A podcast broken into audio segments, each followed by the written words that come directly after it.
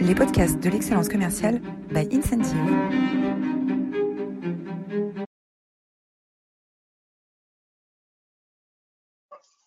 Bonjour à toutes et à tous, bienvenue pour cette nouvelle édition des masterclass de l'excellence commerciale où j'ai le plaisir avec Delphine aujourd'hui de recevoir Guillaume Mercier. Bonjour Guillaume. Bonjour. Bonjour Guillaume. Merci d'être avec nous aujourd'hui. Alors avant d'attaquer le sujet qui nous anime aujourd'hui, qui est une vision extrêmement originale et un angle d'attaque extrêmement original sur le sujet du leadership, je voulais prendre quelques minutes déjà pour vous rappeler l'agenda du jour. Hein. Donc, on va prendre 2-3 minutes pour présenter au tout début ce qui est Incentive, pour ceux qui ne nous connaîtraient pas. Ensuite, on va attaquer le sujet du jour avec Guillaume, où on parlera enjeux, théorie et pratique autour de cette question du leadership vue sous l'angle du rôle de l'abbé.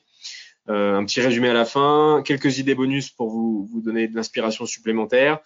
Et puis, les questions-réponses, vos questions-réponses. Vous avez un petit module de questions qui est dédié à droite de l'écran et où vous pouvez nous poser vos questions et on en prendra quelques-unes à l'issue de cette masterclass. Comme d'habitude, je voudrais vous remercier parce que vous êtes formidables et vous êtes encore une fois très nombreux à être avec nous aujourd'hui pour nous écouter sur ce sujet. Plus de 350 inscrits, presque 400. Merci de votre fidélité. Vous êtes nombreux à revenir semaine après semaine et ça nous encourage à continuer de trouver des intervenants exceptionnels, des sujets originaux pour traiter de questions d'excellence commerciale et traiter aussi de questions d'innovation managériale. Comment est-ce qu'on transforme le management et nos organisations grâce à de nouvelles idées. Quelques mots sur Incentive pour démarrer. Incentive, qu'est-ce que c'est ? Incentive, c'est une plateforme digitale, c'est la plateforme de change management pour les organisations commerciales.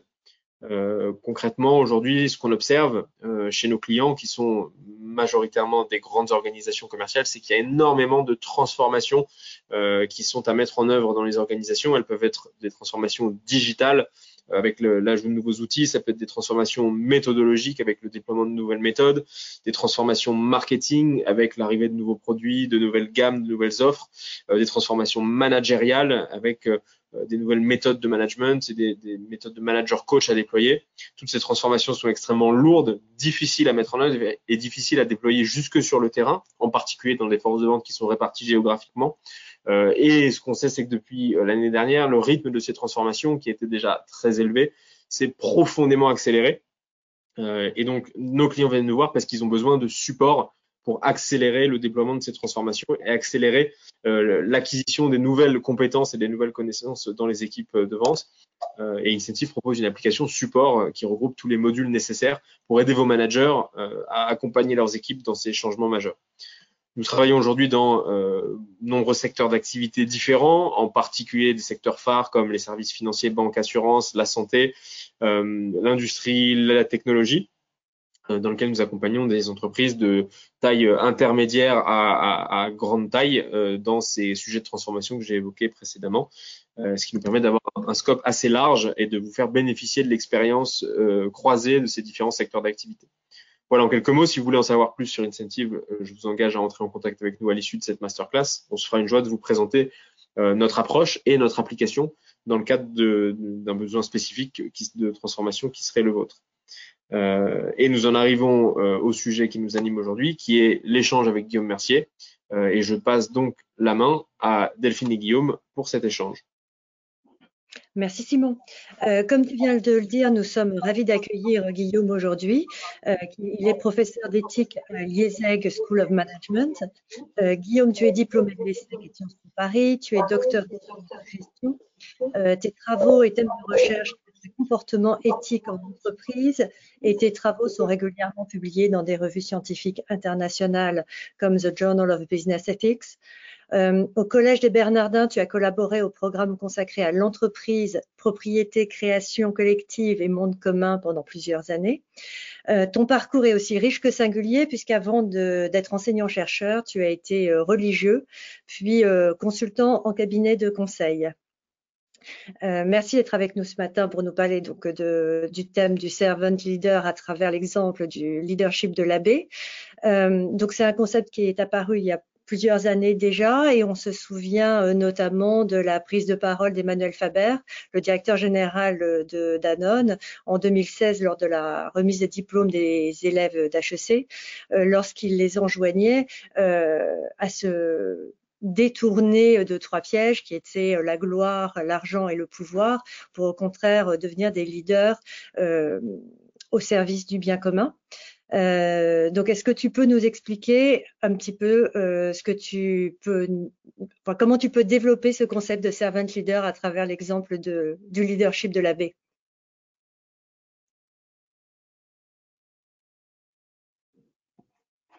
Ah, Guillaume, nous n'avons pas le son. Oui, voilà, vous l'avez. Oui, bonjour à tous. Merci Simon et Delphine de m'avoir invité.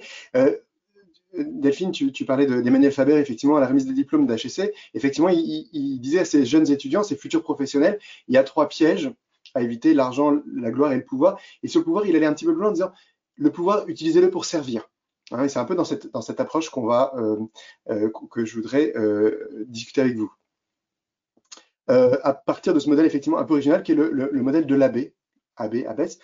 Et je vous pose une question, surtout à vous qui êtes en position de direction, de leadership, de management. Dans quelle mesure ça peut nourrir votre réflexion sur ce que vous pouvez être, ce que vous pouvez devenir? Ce qu'on voit globalement, c'est que quand on regarde un peu le leadership, les théories du leadership, les modèles aussi de leadership, on voit qu'il y a deux modèles qui s'opposent. Le premier, c'est ce qu'on pourrait appeler le leadership héroïque. Hein, au fond, c'est probablement le modèle qu'on a le plus en tête, hein, d'un leader qui est surplombant, très top-down, qui s'impose beaucoup, et donc cette idée de leadership se concentre beaucoup autour de la personne même du leader, qui guide, qui transforme, qui est visionnaire. Et puis donc la qualité principale de ce leader, c'est sa puissance, son charisme jusqu'à la démesure, au narcissisme. Vous vous souvenez peut-être de Kenneth Lay, le patron, le PDG d'Enron, qu'on a vu les menottes aux mains en 2002, au moment où à cause de lui, finalement, et à cause du mode de leadership qu'il avait installé, son entreprise s'est effondrée du jour au lendemain. On peut parler de Carlos Ghosn, par exemple, de Steve Jobs. Steve Jobs qui n'a pas eu les déboires judiciaires de Carlos Ghosn ou de Kenneth Lay, mais dont on perçoit progressivement que son mode de management est extrêmement toxique. Voilà. Alors, c'est en partie à cause de ces limites, hein, de cette vulnérabilité finalement de ce modèle de leadership héroïque, que se sont développées d'autres formes alternatives, on peut dire post-héroïques, d'un leadership compris de manière plus horizontale. Hein. Donc on ne regarde pas uniquement le leader, la personne du leader, mais plus le réseau ou les relations autour du leader, hein, dont le leader n'est qu'un des membres finalement. Et donc on va parler d'un leadership d'un pouvoir plus distribué, partagé, délégué. Et dans ce cas-là, évidemment, on ne regarde plus le leader dans sa puissance, mais plus le leader dans son humilité.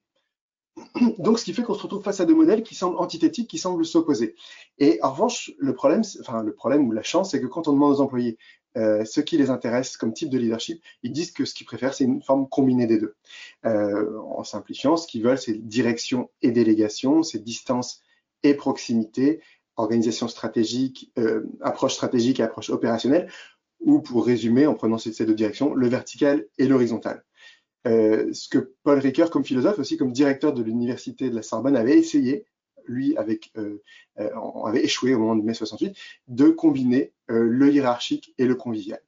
Pour Paul Ricoeur, c'est un rêve impossible, et son expérience comme patron de l'université de Nanterre lui disait que c'était compliqué ou difficile. Je voudrais vous montrer à travers ce modèle particulier, qui est le modèle de l'abbé, que c'est possible. Et c'est la première de mes deux propositions, c'est que l'abbé, il nous propose une forme combinée et harmonieusement combinée de leadership vertical et horizontal. Mais en allant plus loin, ce qui m'intéresse, c'est pas tant de voir si l'abbé arrive à être à la fois un leader vertical et horizontal, que de voir que l'abbé, il nous propose de redéfinir ce qu'est le leadership et de le redéfinir à partir de la finalité du leadership. Hein. Ce qui importe, c'est pas le mode de leadership vertical, horizontal, je ne sais quoi, c'est la finalité. Et la finalité que propose le modèle de l'abbé, le pouvoir pastoral, le pouvoir abbatial, c'est le bien des autres et le bien de tous, le bien commun et le bien personnel.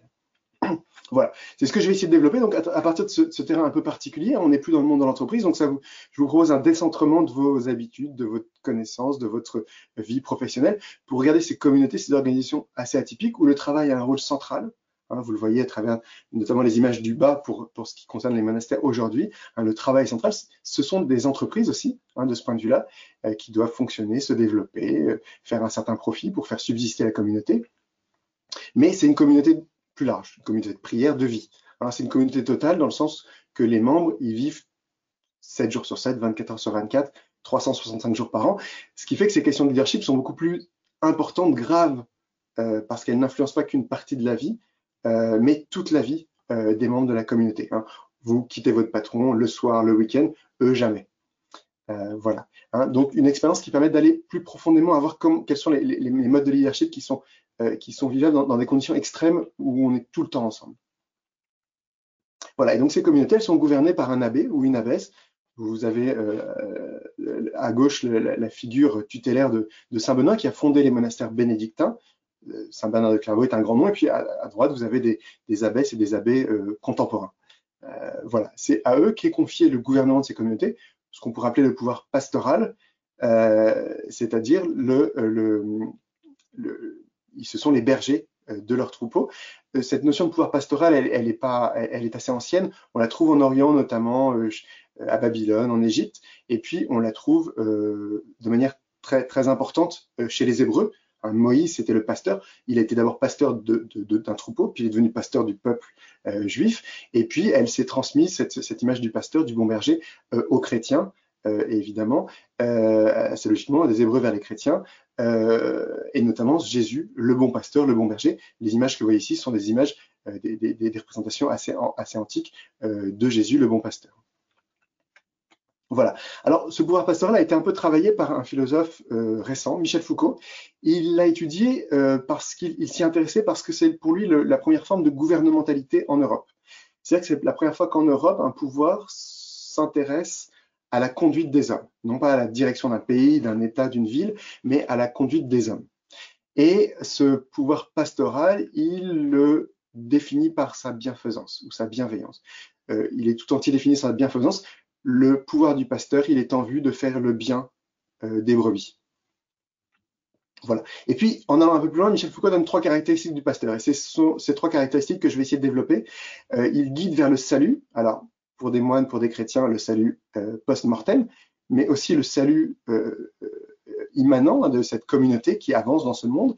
Il prescrit la loi et il enseigne la vérité.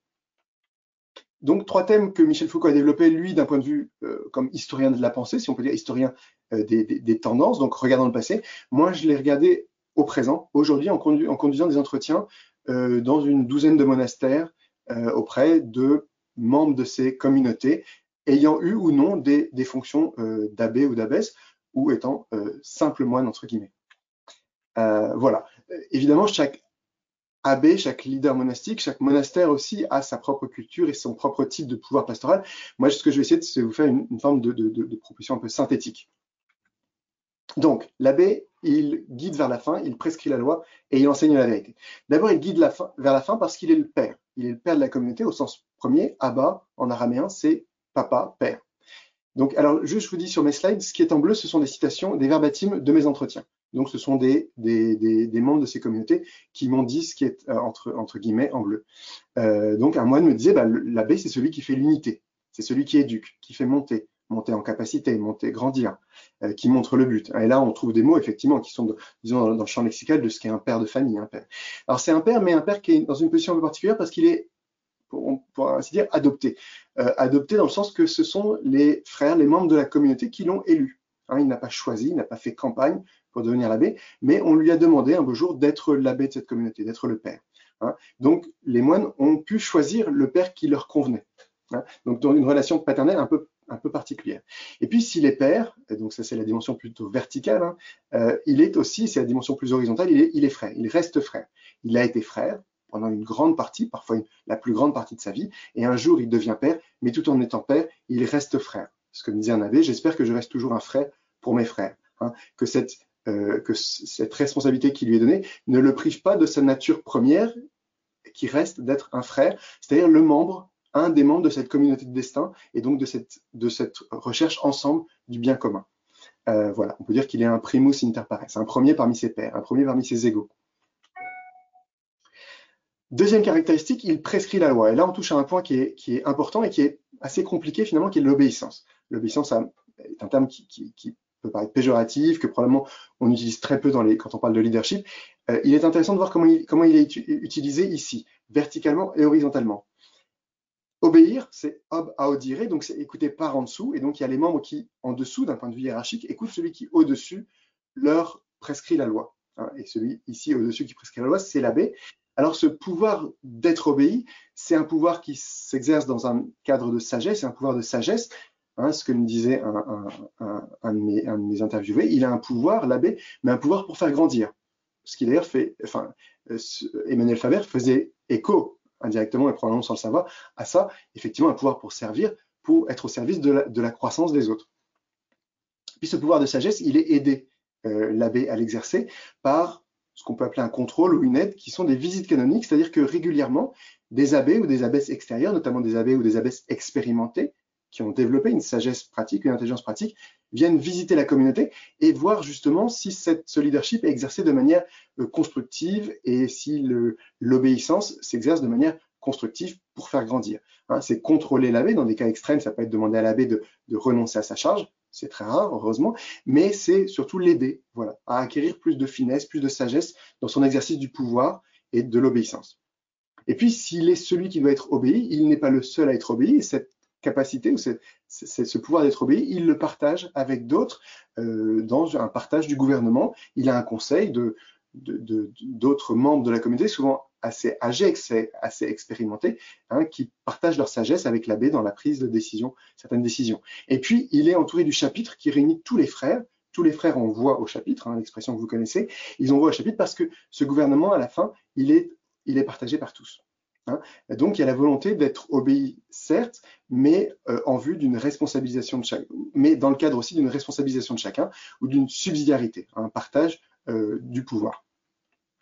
Donc, être obéi, c'est la dimension plus verticale, mais il est aussi l'abbé, celui qui obéit. Et là, on est dans une dimension horizontale, toujours ob à audire, mais qu'on comprend un petit peu différemment dans le sens, non pas qu'il est en dessous d'un point de vue hiérarchique, mais qu'il doit adopter une position un peu en dessous, dans le sens une position d'humilité, d'attention à l'autre et de respect de l'autre. Et quand je disais l'abbé, le pouvoir de l'abbé, il est dicté par la bienveillance, c'est la recherche du bien de l'autre et donc l'écoute humble, attentive du bien de l'autre. Il n'est pas celui qui dit à l'autre quel est son bien, mais celui qui essaie de discerner, de comprendre quel est le bien de l'autre qu'il va essayer d'atteindre à travers ce pouvoir.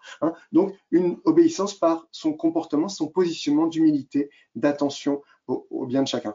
Il est celui qui obéit de multiples manières. D'abord, il obéit à la règle, d'abord, il obéit au choix des frères qui l'ont élu. Il n'a pas fait campagne, il n'a pas voulu. Certains abbés me disaient que, en fait, c'était pas une expérience qu'il vivait avec plaisir. Il le vivait avec responsabilité. C'est une charge au sens propre. Et d'ailleurs, c'est ce qu'on voit dans l'histoire. Là encore, Michel Foucault insiste sur cette dimension de charge, de responsabilité qui nous est donnée. Le pouvoir, on l'exerce pas par plaisir. Dans cette optique monastique, mais il obéit au fait qu'on lui a demandé de prendre cette responsabilité. Et ensuite, il obéit à la règle de vie, écrite par Saint-Benoît il y a 1500 ans maintenant, qui est évidemment interprétée, vécue différemment aujourd'hui d'il y a 1500 ans, mais qui reste un texte valide et intéressant pour aujourd'hui. Et donc, cette règle, elle reste le cadre qui prescrit comment atteindre ensemble le bien commun, comment organiser la communauté, l'organisation, le monastère. Et puis finalement, et disons en premier, il obéit au bien de chacun des frères. On retrouve cette dimension de bienveillance. Ce que me disait une sœur, finalement, l'abbesse, c'est elle qui a le plus à obéir. Elle n'a pas à obéir aux petites choses de la vie courante où on lui demande d'obéir pour faire telle ou telle activité, mais elle obéit encore plus parce qu'elle doit obéir au tempérament de chacune de ses sœurs. Se mettre à l'écoute de chacune de ses sœurs et obéir au bien qu'elle discerne chez chacune de ses sœurs. Donc, obéir, être obéi et obéir. Et finalement, l'abbé ou l'abbesse doit enseigner la vérité. Là encore, de manière verticale et horizontale, l'abbé, il enseigne la vérité. Au fond, qu'est-ce que c'est enseigner la vérité? C'est la vérité sur ce qu'est la communauté, sur ce qu'elle doit être, sur les errements de la communauté qui sont rectifiés, sur où aller. Si le guide vers la fin, il est aussi celui qui va essayer de discerner quelle est cette fin commune.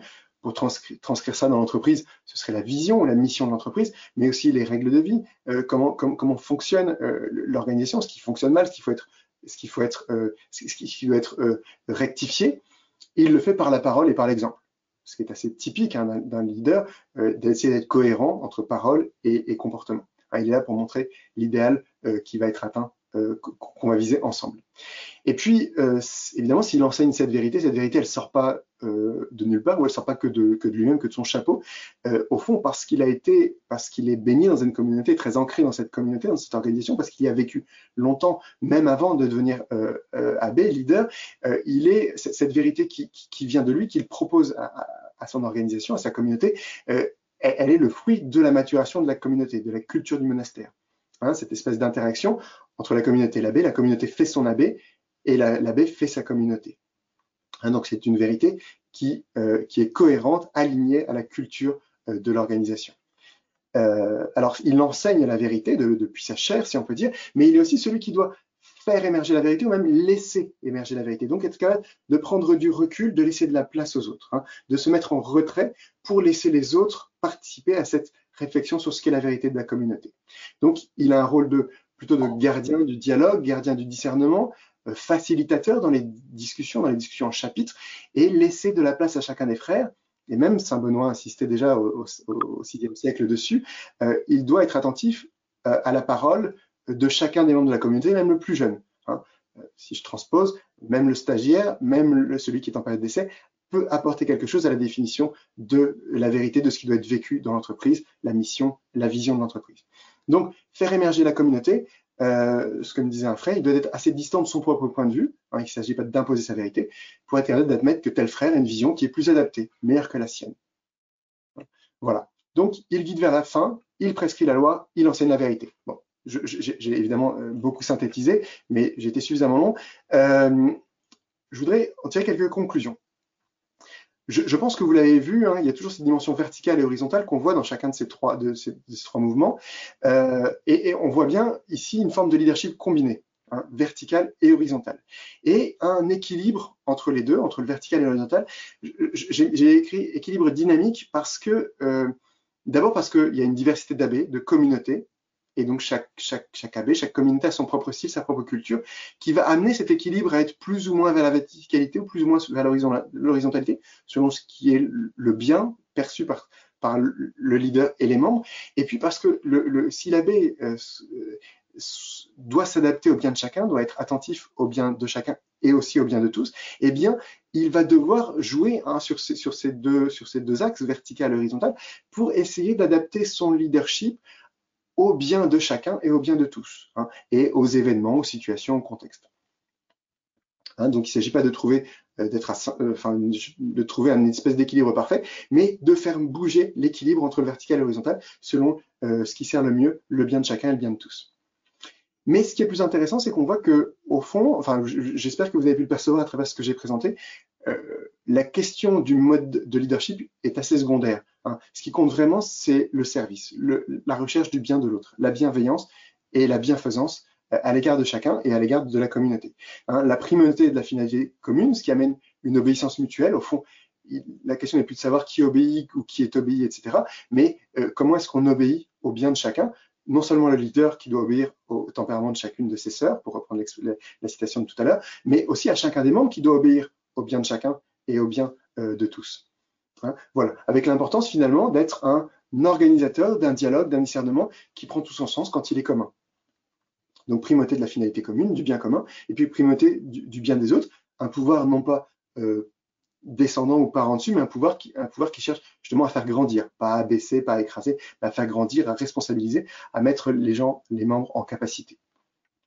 Alors, tout ça vous paraît probablement assez abstrait, j'espère intéressant, mais probablement assez éloigné de votre vie courante, éventuellement de manager, de leader. Alors, ah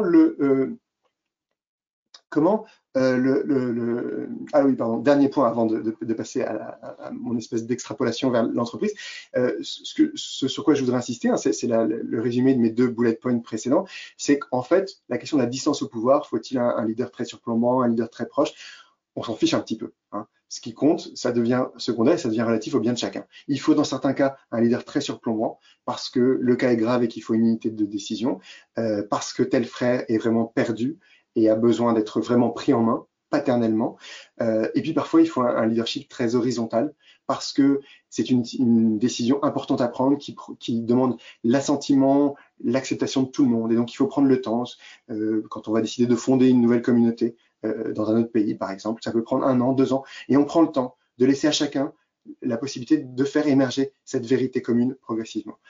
Donc voilà, distance au pouvoir, on s'en fiche en fait. Ce qui compte, c'est que le pouvoir soit vraiment, dans tous les cas, distant ou pas distant, au service du bien de chacun et du bien des autres.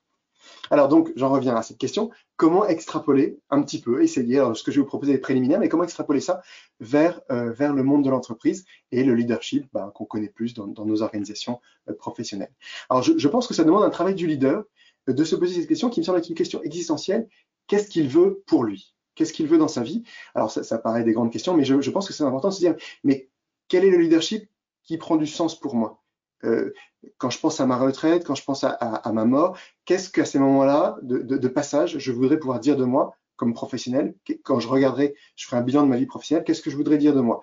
Et notamment, qu'est-ce que je voudrais dire de mon leadership? Est-ce que j'ai été un bon leader? Voilà, imaginez-vous le jour de votre pot de départ à la retraite, imaginez-vous sur votre lit de mort, qu'est-ce que vous voudrez penser de vous-même en termes de leadership? Quel est le sens que vous voulez donner à votre leadership? Et ça demande aussi de vous poser la question de quelle place vous voulez donner aux autres dans votre leadership. Est-ce que vous voulez vous concentrer sur la performance, sur le fonctionnement de votre entité comme organisation? Et dans ce cas-là, vous n'êtes pas dans une optique de gouvernement ou pastorale, vous êtes dans un peu comme le roi, comme le dirigeant qui va conduire sa cité, son État. Le pouvoir pastoral, ce qu'il propose, c'est de ne pas se concentrer sur l'organisation, mais sur les membres. On conduit des personnes, on gouverne des personnes dans cette optique pastorale. Et voilà, est-ce que vous voulez finalement transformer votre leadership d'un leadership tourné vers le succès de l'entreprise à un leadership tourné vers le bien de chacun des membres de votre équipe ou de votre entreprise? Ça demande certaines vertus morales, d'humilité, de décentrement. C'est renoncer à une vision qu'on a souvent liée au leadership héroïque, à un pouvoir, etc. C'est renoncer à ces éléments-là. Et donc, ces questions-là peuvent vous paraître anodines. Est-ce que je veux être un leader pastoral? Est-ce que je veux être bienveillant, humble? Ce sont des questions exigeantes et qui demandent une forme d'ascèse, de renoncement, d'oblation, d'offrande du pouvoir que peut-être depuis des années vous espérez atteindre en vue de ce nouveau type de leadership. Et puis ça demande une forme d'intelligence pratique, une capacité de discernement pour arriver à sentir, à comprendre le bien de chacun. Évidemment, si vous n'êtes pas capable de comprendre le bien de chacun des membres de votre équipe, les sont bien réels, eh bien, vous ne pourrez pas l'aider à atteindre ce bien. Et donc aussi une intelligence pratique de l'équilibre entre ces deux formes verticales, horizontales. Est-ce qu'avec telle ou dans telle ou telle situation, il faut être plus ou moins vertical, plus ou moins horizontal? Ça demande aussi un travail des membres, en fait, aussi, puisqu'on n'est pas uniquement sur le leader, mais sur toute l'organisation et la recherche du bien commun, des membres qui doivent définir ou redéfinir l'organisation comme un espace de confiance, de respect, notamment dans leur relation avec leur leader. Ça demande qu'ils acceptent, qu'ils veuillent prendre part à la responsabilité commune, notamment la responsabilité sur la définition du bien commun, la vérité de l'organisation, la mission, la vision, qu'ils acceptent, qu'ils veuillent être co-créateurs, participer à la réflexion commune. Et ça, de fait, certains membres n'ont pas envie. Et puis, s'ils participent au discernement commun, à la réflexion commune sur ce qu'est l'organisation, sur ce qu'elle doit être, eh bien, il faut qu'ils aient eux aussi une forme de discernement, une forme d'intelligence pratique de ce qu'est l'entreprise, de ce qu'elle peut être en vue du bien de chacun et du bien de tous. Et puis, je pense un point intéressant qui n'est pas forcément facile à mettre en place, mais qui me semble pertinent, c'est de considérer que les membres, c'est aussi parmi eux que vont émerger les futurs leaders. Peut-être que le leader de votre équipe, de votre entreprise, il viendra de l'extérieur, qui sait, mais de concevoir les membres comme aussi le foyer d'accueil des futurs leaders, là où vont germer, maturer les futurs leaders. Je pense que c'est intéressant pour s'obliger à une forme de très grande unité de leadership et de culture commune. Qu'est-ce qu'on veut vivre ensemble, et comment est-ce qu'on veut vivre et comment est-ce qu'on conçoit ensemble le leadership? Et puis, finalement, ça demande un petit travail des institutions au sens des organes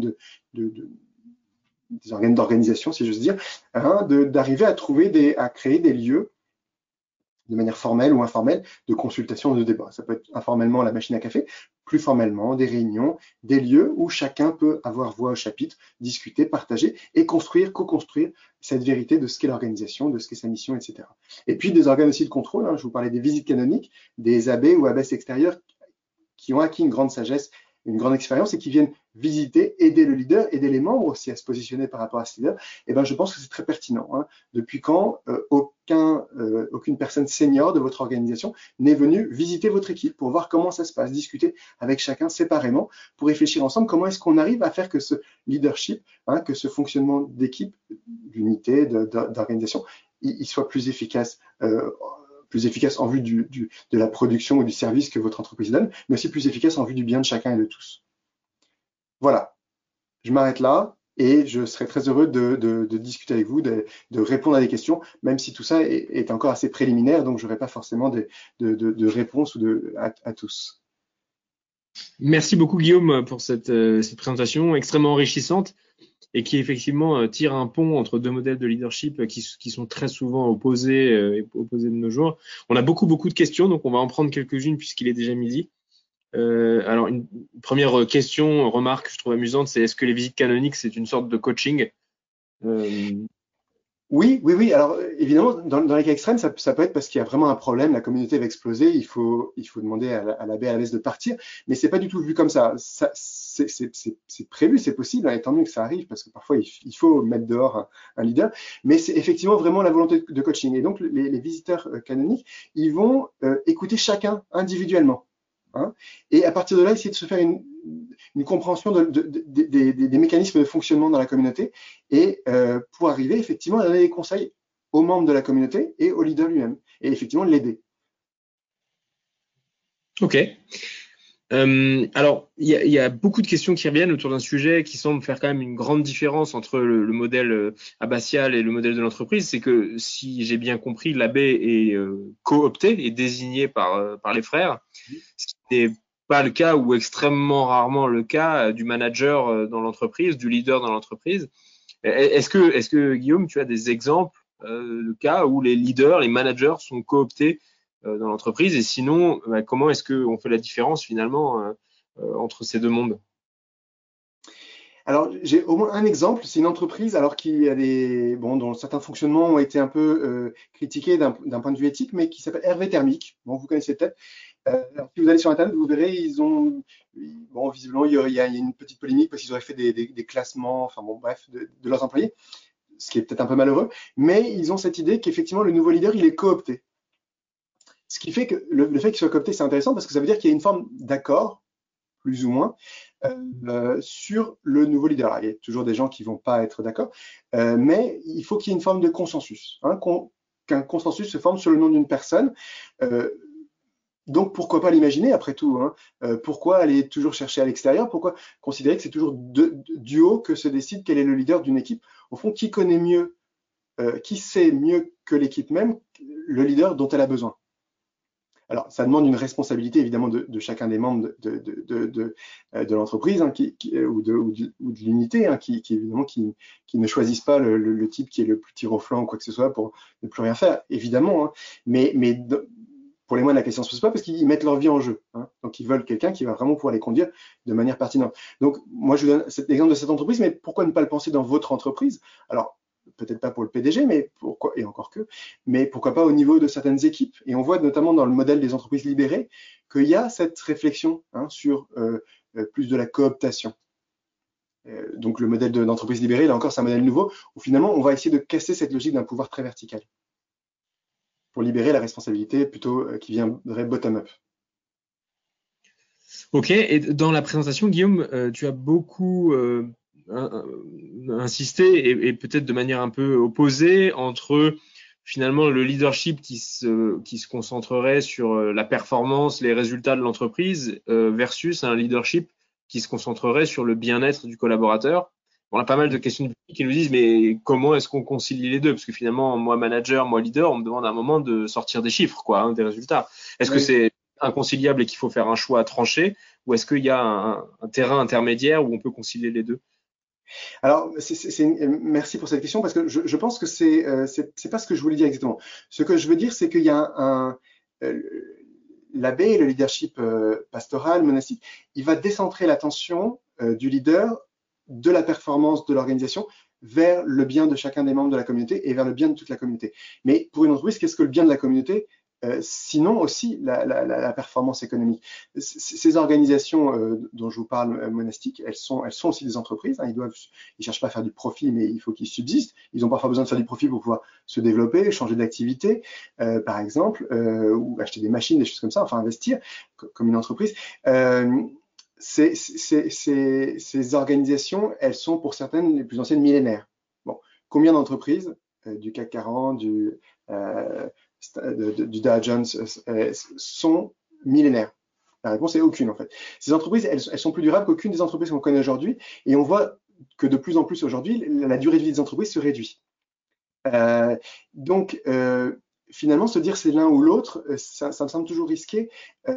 J'ai du mal à percevoir comment une entreprise qui ne s'intéresse pas à ses membres, et de manière vraiment très active, hein, à ses membres, à ses leaders, aux talents, etc., peut subsister. Donc moi, je ne l'oppose pas. Évidemment, l'abbé, il insiste principalement sur le bien de chacun et le bien commun, ce qui n'exclut pas, dans le bien commun, effectivement, il faut prendre en compte qu'une partie du bien commun, c'est que l'organisation, elle prospère.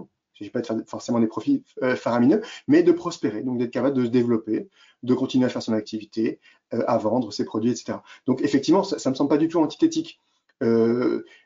Voilà, ce leadership, il insiste très fortement sur l'attention aux personnes, mais il me semble que de toute façon, l'attention aux personnes, c'est une clé du succès d'une entreprise d'un point de vue commercial, parce que finalement, on peut même extrapoler ce modèle aussi à l'attention à l'égard des clients. Hein, et l'attention à l'égard des clients, c'est le fondement du marketing. Voilà. Alors bon, c'est un peu sommaire ce que je dis, mais je pense qu'il ne faut pas l'opposer. Mais je pense qu'il est intéressant de se dire quelle est la première chose que je regarde, quelle est la première responsabilité que j'ai comme leader. Et il me semble intéressant de se dire, est-ce que ma première responsabilité, elle n'est pas à l'égard des gens que je gouverne, entre guillemets, c'est-à-dire dont la conduite m'est confiée.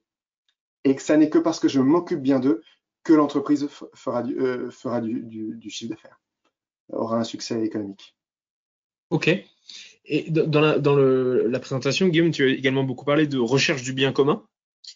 Et un auditeur qui nous pose la question en disant finalement, est-ce que le collaborateur n'est pas fondamentalement un individu qui agit pour son bien à lui avant le bien commun, et est-ce que même c'est pas le fondement de l'économie capitaliste, de l'économie de marché, se dire que c'est la recherche du bien individuel de chacun qui finalement maximisera le bien commun? Comment est-ce qu'on fait pour recréer cette recherche du bien commun en entreprise et sortir du bien individuel? Eh bien, je pense que c'est vraiment ce que je disais à la fin. Le leader doit s'interroger sur le sens de sa vie à lui. Et effectivement, s'il dit le sens de ma vie, c'est d'avoir du pouvoir sur les autres, de l'argent et de la gloire, il faut pas s'intéresser à ce modèle-là. Donc, ça demande certains leaders, hein, que le leader se demande, mais quel est le sens de ma vie? Qu'est-ce qui va faire que je pourrais dire j'ai été un leader heureux, hein? Et ça demande aussi, non pas que le leader adopte cette posture, mais que les autres membres aussi adoptent. Et effectivement, hein, si on se rend compte que les gens de son équipe n'ont rien envie de faire ensemble, hein, qu'on est en train de gérer des individus qui chacun vise son intérêt dans sa propre réflexion professionnelle et qui sont là de passage, hein, pour 2 ans avant d'aller chercher un autre job à l'extérieur, là, évidemment, ce modèle, il devient plus compliqué. Et de ce point de vue-là, ce modèle, il est pré-libéral, dans le sens que, effectivement, l'individualisme, c'est quelque chose qui nous marque beaucoup aujourd'hui, qui émerge au XVIIIe siècle, ce regard très individualiste sur la vie, hein, je regarde ma vie et je m'intéresse plus à la communauté. Là, on est face à un modèle qui est pré-individualiste. Il me semble que l'individualisme, il montre aussi beaucoup de ses limites aujourd'hui, hein, parce qu'on voit que les gens sont pas heureux au travail, on voit que les gens, je pense que le fait que les employés soient beaucoup très individualistes est aussi lié au fait qu'ils ont perçu que les entreprises ne leur proposaient pas beaucoup mieux, hein. Un certain nombre de sociologues ont travaillé sur ces questions, hein, le fait que tous ces gens qui ont vu leur père se faire virer du jour au lendemain à 50 ans ou 55 ans après avoir passé 30 ans dans la même entreprise, tous ces gens qui ont eu des expériences malheureuses dans l'entreprise, qui ont vu que leur entreprise ne s'engageait pas pour eux, comment peuvent-ils s'engager pour l'entreprise, hein? Donc il y a effectivement, quand je disais les membres, ils doivent redécouvrir l'organisation comme un espace de confiance et de respect, effectivement il y a quelque chose à recréer. Au-delà d'un individualisme, chacun vient chercher son intérêt au boulot et on se quitte en n'ayant rien créé ensemble. Et donc, ça veut dire qu'il y a effectivement certaines personnes, membres ou leaders, qui probablement trouveront, peut-être certains d'entre vous qui écoutez, trouver ce modèle sans intérêt, parce que c'est hors de votre vision du monde. Voilà. Pour terminer, Guillaume, on a pas mal de questions aussi autour de la confiance, des gens qui nous disent, mais est-ce qu'il n'y a pas un prérequis d'une grande confiance entre les membres pour avoir ce style de leadership? Et j'extrapole un peu la question en disant, si je suis aujourd'hui dans une organisation qui est, on va dire, avec un niveau de confiance assez faible, avec un management très autocratique, est-ce qu'il n'y a pas un risque de passer trop brutalement au servant leadership sans avoir les prérequis, le contexte, les fondements nécessaires à ce que ça se passe bien finalement, et d'ouvrir des abus dans tous les sens, quoi. Oui, tout à fait. Alors ça, c'est effectivement, si ces questions-là vous intéressent, je vous recommande d'aller creuser la question du leadership de l'entreprise libérée, où on voit effectivement que de responsabiliser beaucoup les membres, parfois, ça peut être compliqué. Ça peut être dur, parfois ils n'en ont pas envie d'ailleurs. Au fond, il y a plein de gens qui sont contents d'avoir un leadership très vertical, un peu paternel, qui, voilà, ça ne les intéresse pas d'être responsabilisés, d'être mis en capacité. Hein. Donc ça demande effectivement une grande finesse de discernement, qu'est-ce qui est bon pour mon équipe. Et donc, effectivement, peut-être commencer, je pense, à son niveau. Alors, vous allez me dire, parfois, certains peuvent être patrons, mais au niveau de sa petite équipe, hein, ou des relations qu'on a avec les différents services proches. Il ne s'agit pas de transformer l'entreprise du jour au lendemain. Il s'agit d'abord, au fond, de se transformer soi-même quand on est leader et même quand on est membre, et puis d'essayer de construire les choses, effectivement, progressivement. Hein. L'entreprise libérée, ces modèles-là, parfois, ils sont assez violents. Hein. On change du jour au lendemain, sans que les gens aient été préparés et puis évoluer. Il faut construire une confiance, il faut construire une mise en capacité progressivement. Et une volonté commune, hein, pour revenir à la question précédente, effectivement, des gens qui ont été formatés dans une forme d'individualisme avec l'impression qu'ils ne pouvaient rien recevoir de l'entreprise. Si d'un coup on leur dit, bah, maintenant on va chercher votre bien, voilà, il faut un peu de temps, il faut que les choses se tissent progressivement, que la confiance se crée progressivement. Super, merci beaucoup Guillaume, il est 12h10, je vois l'heure tourne et les gens qui commencent à nous quitter. Dernière question avant de se quitter, on a une question très intéressante sur l'exemplarité. Comment est-ce que moi dans mon équipe je peux mettre en place une approche de management de servant leadership et de management bienveillant si au-dessus de moi j'ai un leader qui se comporte comme un leader héroïque à l'ancienne?